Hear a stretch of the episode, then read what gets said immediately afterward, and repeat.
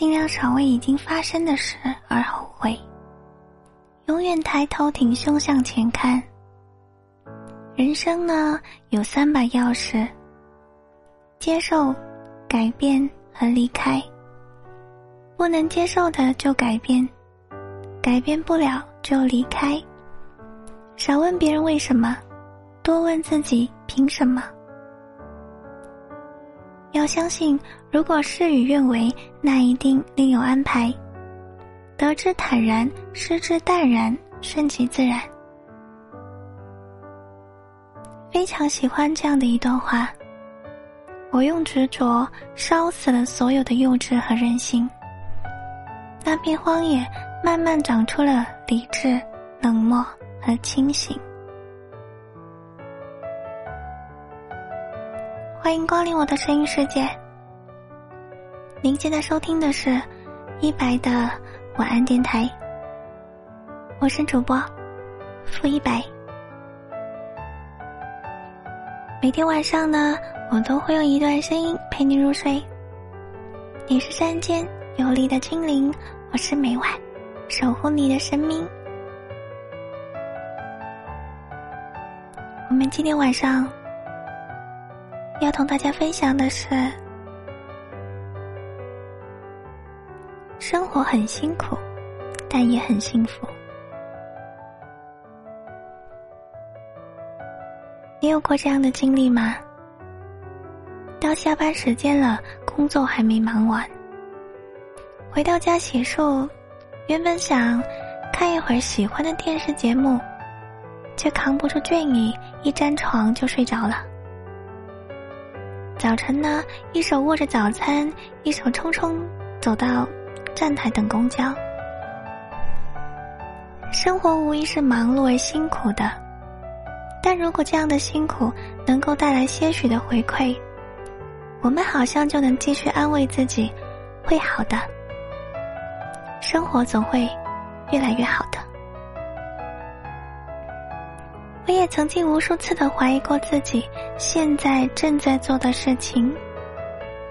我不知道我当下的努力是否能够换来我所期待的价值，我不知道我此刻的忍耐是否具有实际的意义，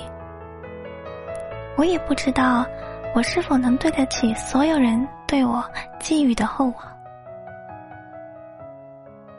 我以为每天上下班途中那么长的时间，我可以做很多事情，或许是看一张书，或许是听一会儿外语的电台，其实我并没有。其实呢，一大清早去上班的路上，虽然通常都坐不到座位，但即使是靠着公交上的扶手，我也想再多眯一会儿。其实下班回家的路上，我只想放空自己，不去思考任何的事情，就只想塞上耳机听会儿歌，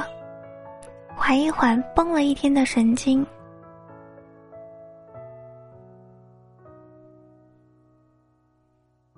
每次和家人打电话，他们问我累不累的时候，我说算不上累。朋友问我累吗？我说也还好。但真实的情况是很累。很多时候说一点也不辛苦都是假的，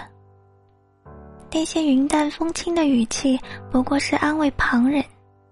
同时也想趁此机会告诉自己，现在还没有到我承受不了的程度，我还可以再撑一会儿。这个世界上有很多人都在孤军奋战，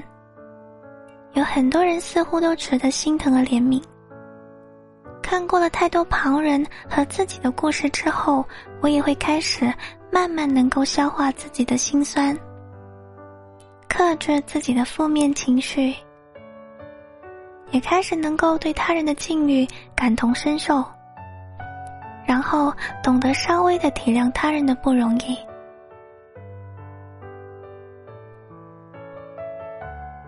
然后我想起了上周末的高铁上坐在我旁边的那个小姑娘，她声音轻快的电话里说，时间太赶了，没来得及吃晚饭，不过放心啦，我买了面包和牛奶。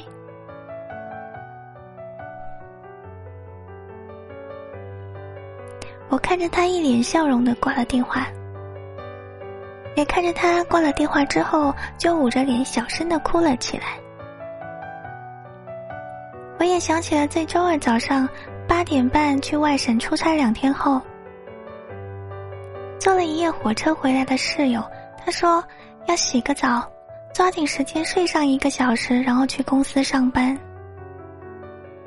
平静的语气下是掩不住的疲惫。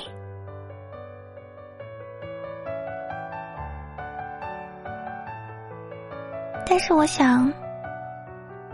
或许地铁上那个一手扶着电脑一手工作的小伙子正处于升职加薪的关键时刻，或许高铁上那个偷哭的小姑娘不愿再把自己的脆弱表现给亲近的人了，她想要变得独立和坚强。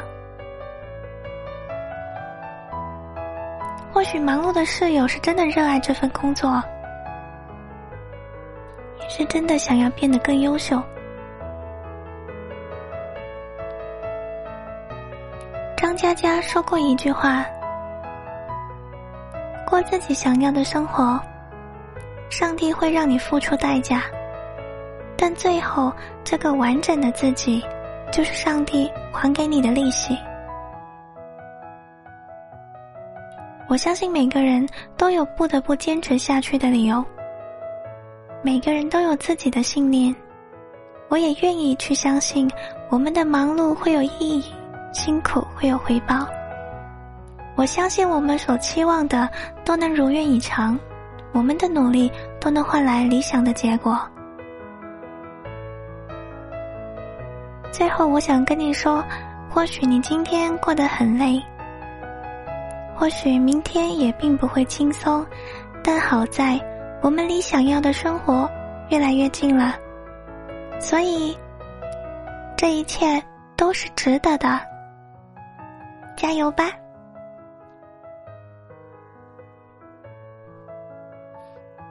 如果你也喜欢我的声音，可以在评论区写下一段惊艳时光的话，而我的岁月，而你的岁月，我来温柔。感谢您的收听，我是一白，我在广东，跟你说晚安。